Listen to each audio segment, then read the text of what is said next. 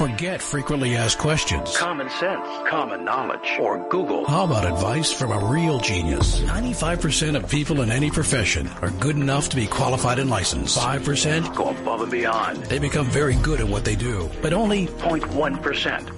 Are real geniuses. Richard Jacobs has made it his life's mission to find them for you. He hunts down and interviews geniuses in every field: sleep science, cancer, stem cells, ketogenic diets, and more. Here come the geniuses. This is the Finding Genius Podcast with Richard Jacobs. Hello, this is Richard Jacobs with the Finding Genius Podcast. Today I have David Oi. He's a research entomologist and lead scientist in the Imported Fire Ant and Household Insects Unit of the USDA, United States Department of Agriculture. So we're going to talk about his work. So Dave, thanks for coming. Oh, thank you for having me. So why is there a special designation, it seems like, for imported fire ants? Well, it's a very special insect. It's one of the few pests. It's a major invasive ant that has both, agricultural impacts as well as public health impacts. So it covers as well as ecological impacts. But, that public health aspect, I think, makes it unique among one of these pests. So way back when it first entered the U.S. in, I guess, in the 1930s, start to spread. And it's a stinging insect, and, and it's visible. They make these nests that have mounds that you can easily readily identify, and they're very aggressive. They come swarming out, and they'll sting you, lots of them.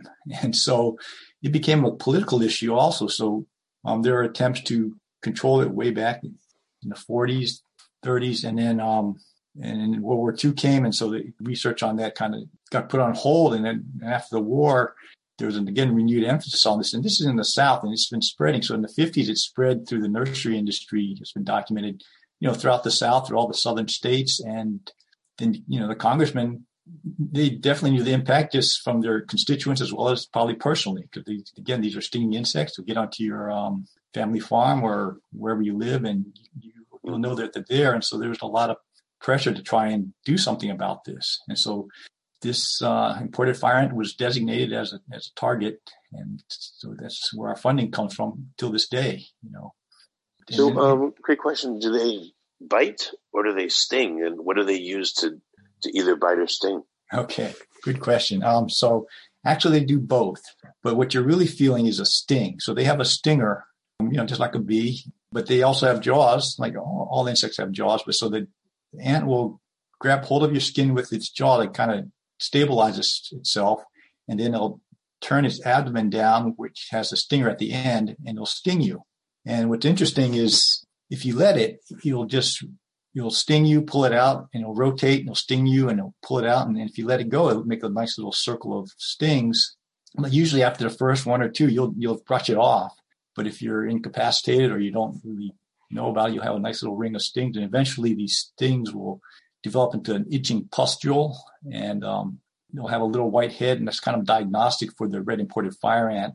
And then you'll scratch it, and it gets infected, and you'll leave a scar. And that'll take about maybe 7 to 10 days to run through that process. So it's very irritating. And if you're allergic to it, people have died from anaphylactic shock. So in nature, I don't think these ants were designed to sting people. What do they prey on? Well, for fire ants, they prey on many things. They're pretty omnivorous, so they'll prey on other insects.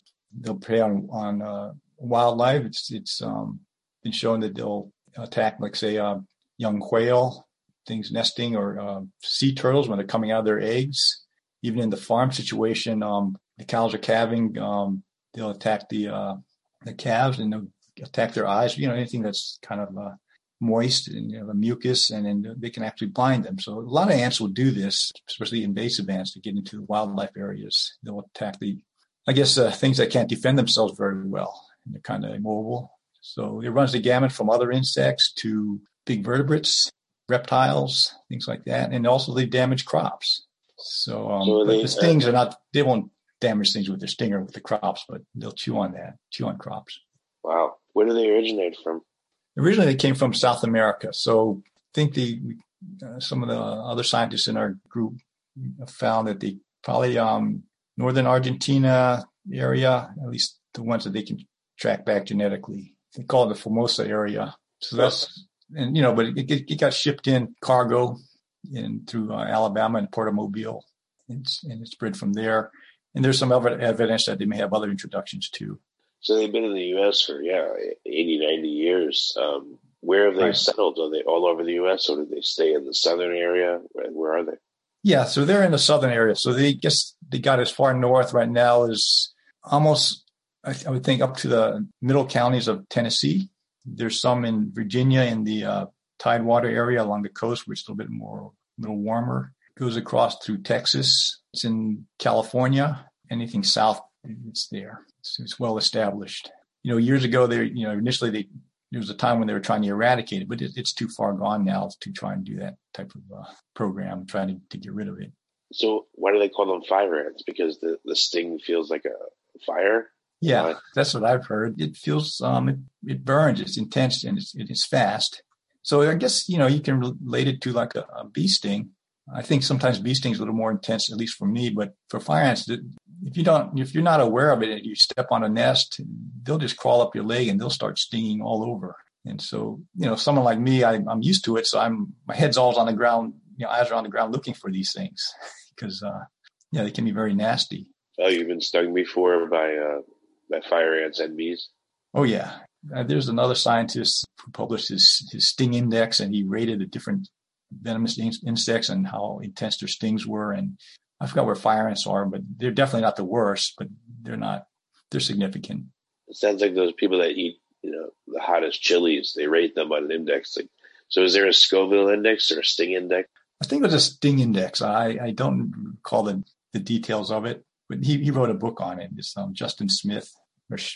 Yeah. Interesting. What does the U.S. government or the USDA do with fire ants? Do they just monitor where they occur, and do they try to mitigate them or stamp them out and destroy nests? Or what do they do? Yeah. So I guess the USDA has a long history of trying to control this ant along with the universities. But, early on, there were some eradication programs that were involved in. So they were trying to figure out ways to control it. So initially back then in the 50s or, 30s, 40s, they had, they're starting to get to that pesticide age. So they have contact insecticides and insecticides that will kill the insect on contact. And so early on, there were some of those insecticides being used, and some of them turned out to be very highly toxic to mammals.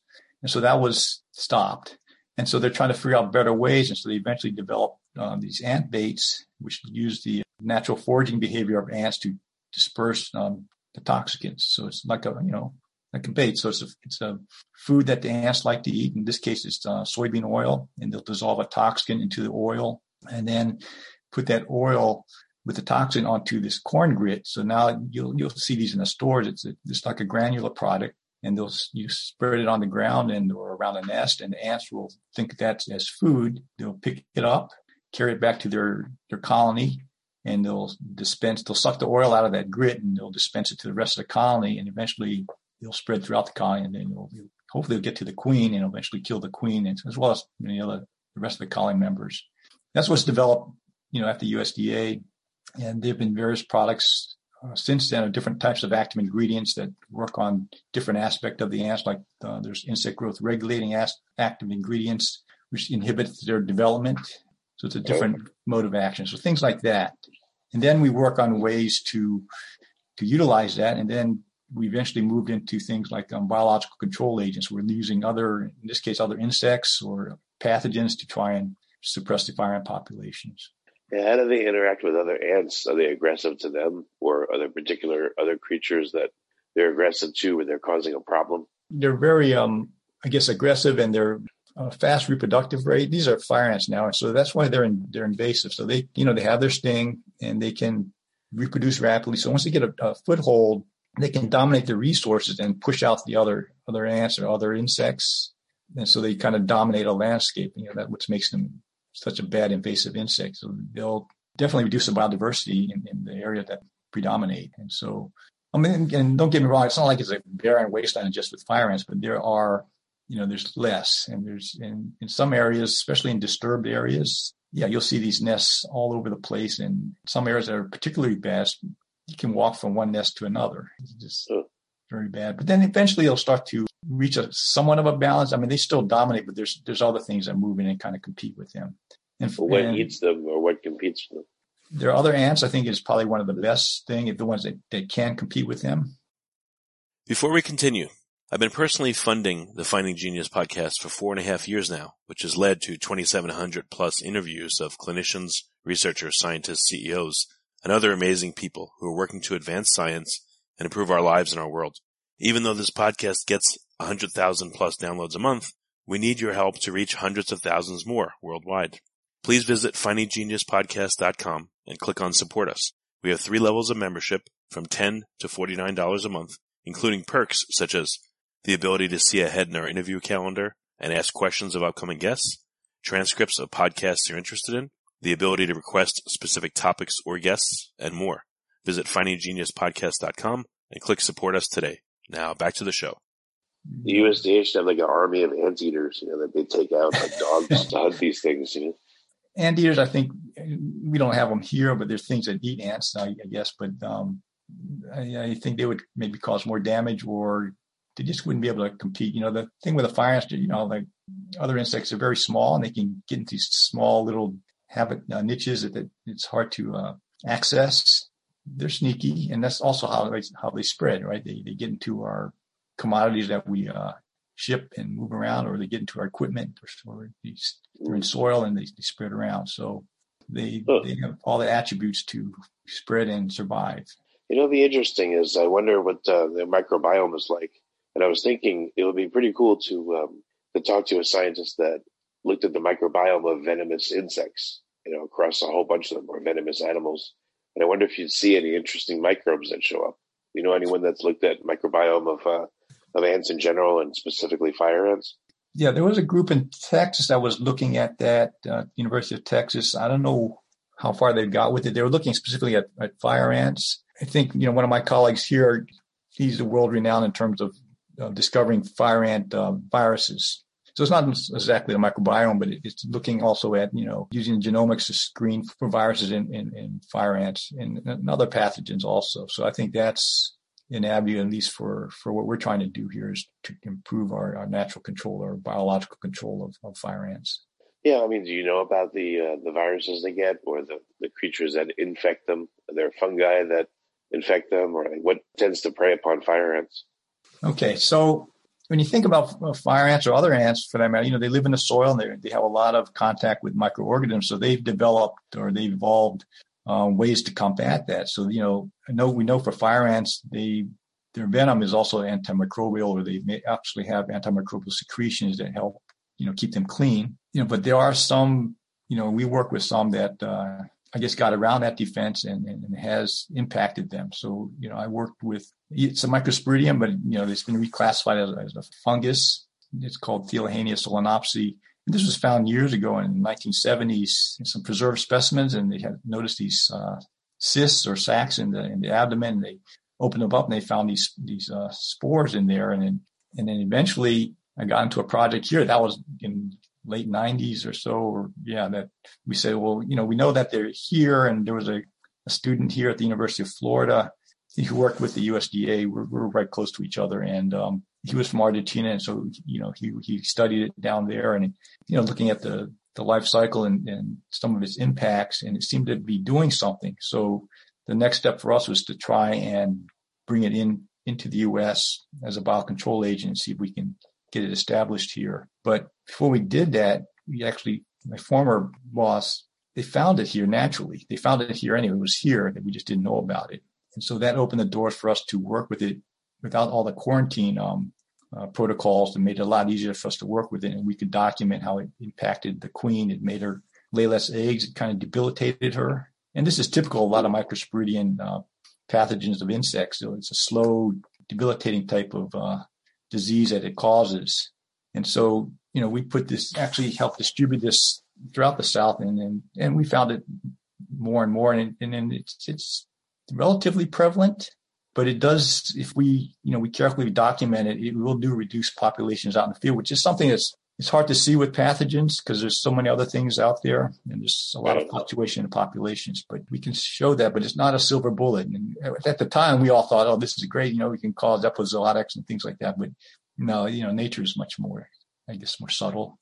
Yeah, to be careful too. Anything you introduce to try to stop the fire ants, it could affect plants, it could affect animals. I mean, it could have all kinds of side effects or unintended consequences. Exactly. So, you know, it's a big effort to bring in things that are not here naturally. This, we were lucky that it had already come here before, and so it was already here. And we did a lot of host specificity testing, and so it didn't affect other species of ants. In fact, we can transfer it to other fire ants. I mean, you know, same species, only by taking their young or their brood and introducing to a colony, and they'll adopt that brood, and then somehow they get infected. But the actual mechanism, we haven't been able to figure that out. Neither has others. You know, it's been a tough problem to actually solve, because there was thoughts of, you know, trying to get these spores, and maybe we can help disseminate it easier than instead of using live fire ant brood or babies, right? So, if you like this podcast, please click the link in the description to subscribe and review us on iTunes. What about the venom? Is it called venom, or is it like fire juice? Or what would you call the payload of the stinger? So it's a mixture of some alkaloids. I think that's what causes the pain. And there's some proteins in there that will cause the allergic reaction. And so that's been studied and characterized what's in it? Yes. But there's some ants that, there's some fire ants that, I mean, does it vary seasonally in the composition? You know, has it been looked at? Are there factors, depending on what they eat, that would modulate the composition of the venom? That's a good question. I don't know the details. I know someone had studied some of those aspects, not so much the composition, but maybe the amount of venom seasonally. Yeah, maybe you could deliberately feed the fire ant something which would reduce or change the nature of the venom so it's not so toxic. I don't know, maybe seasonally it changes. And if you look at colonies, let's say in Tennessee versus, you know, South Texas, maybe they're different. You know, the ants have been here for a while, so I'm sure they've adapted and changed somewhat. It'd be interesting to compare maybe ones from, you know, South America versus the ones that have come here and see what the differences are. Yeah, that'd be an interesting study to explore. And I don't know how you would or who would want to be a test on that. Well, you don't have to have the stuff injected into you. You can, you know, I guess look in, you know, gas chromatograph. And, yeah, that's true. And see the composition. Exactly. Right.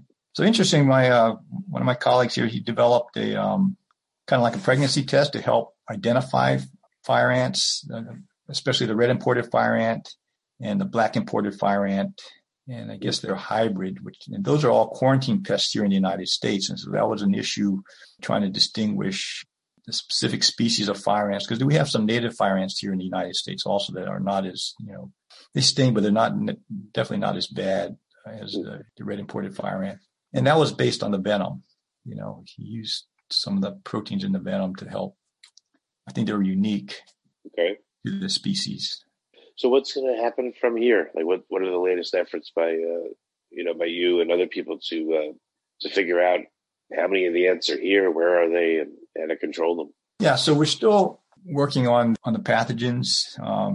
You know, again, my colleague who did the viruses, he's up to, I think, number 14 now. But, you know, and there's other groups that find pathogens in fire ants or even in ants in general, but I guess the trick is to see if they do anything. You can identify things that, you know, through the sequencing and things like that. It's made it much more efficient to find pathogens, but to actually take it to the next step to see if it does anything that can be of use is a hard one. And we still have efforts on that.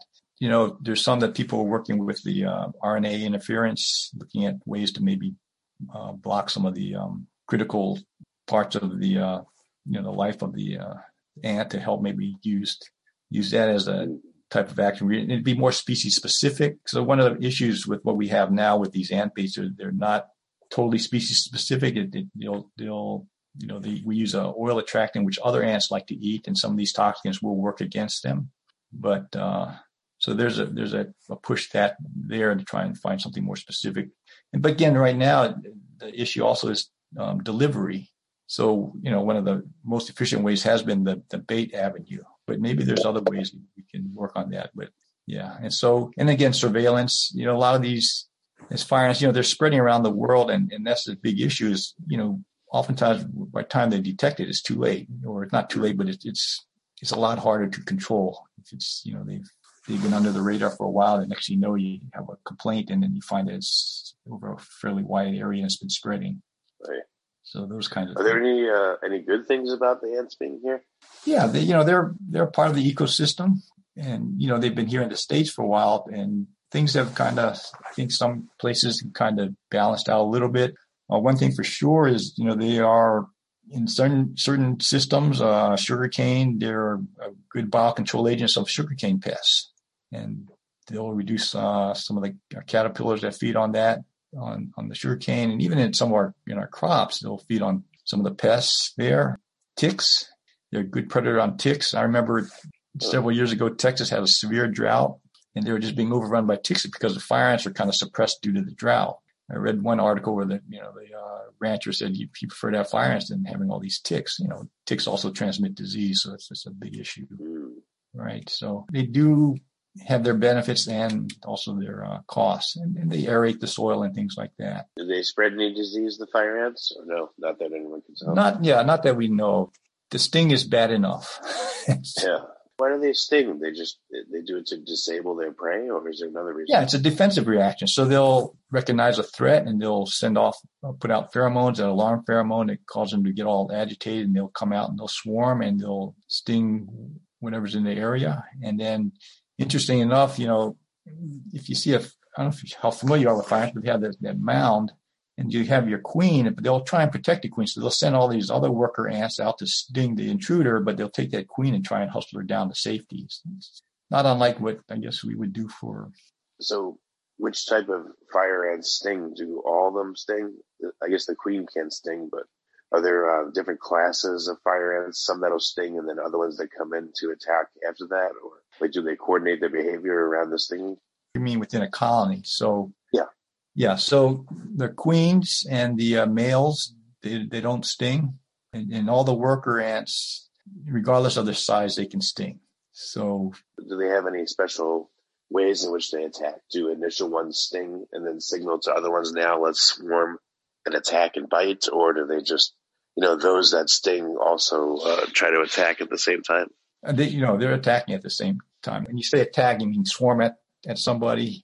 Maybe there's an advanced group. I'm just wondering, is there an advanced group that goes in and stings, and then other ones follow up that don't sting but just bite? And maybe is there any coordination between different types of ants in a colony where they attack in formations, or is it not that sophisticated? They just swarm and attack. From what I've seen, and I don't think I've seen any study that looked at the coordination of attacks, and I don't think there, as far as we can tell, any. You disturb a nest, someone will come and one of the ants will come and sting you, and at the same time they may be releasing pheromone, and they'll have just more and more coming out to swarm and attack. I think, like I said, anything in the vicinity. But generally, you have to agitate them. I can have ants walking on me for a little bit, and until maybe I pressed on them, then they'll try and sting me. And so, you look at different ant species, some are not as aggressive that you can press them pretty hard, or they can crawl over you and they won't have this alarm reaction. So. Okay. Well, very good. David, what's ahead for the future in working with these ants for you? We're still looking at trying to, if we can, bring in more pathogens. There was one that we've been working on for a while, but then, working with other governments, I think there's these export permits, and that's gotten pretty difficult the last few years. I guess when governments change, they have different procedures, and and they're becoming, I guess, more protective of things coming out of their countries. But we'll still be working on pathogens there. And we've been expanding into other invasive ants. So just another thing to be working on. And we're looking at the similar types of things, looking at pathogens. We have our fire ant group there has a range of expertise, and we, work together on different aspects of it. So. Okay, very good. Well, David, where can people find out more about the USDA's work with fire ants and your work? Yeah, so we have a website. So I think if you just type in USDA fire ants, there's two fire ant labs, one in Mississippi and there's one here in Florida, Gainesville, Florida. And, both work on fire ants and other invasive ants. And you can see the whole range of things that we do.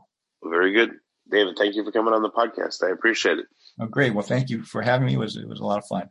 If you like this podcast, please click the link in the description to subscribe and review us on iTunes. You've been listening to the Finding Genius Podcast with Richard Jacobs. If you like what you hear, be sure to review and subscribe to the Finding Genius Podcast on iTunes or wherever you listen to podcasts. And want to be smarter than everybody else? Become a premium member at findinggeniuspodcast.com. This podcast is for information only. No advice of any kind is being given. Any action you take or don't take as a result of listening is your sole responsibility. Consult professionals when advice is needed.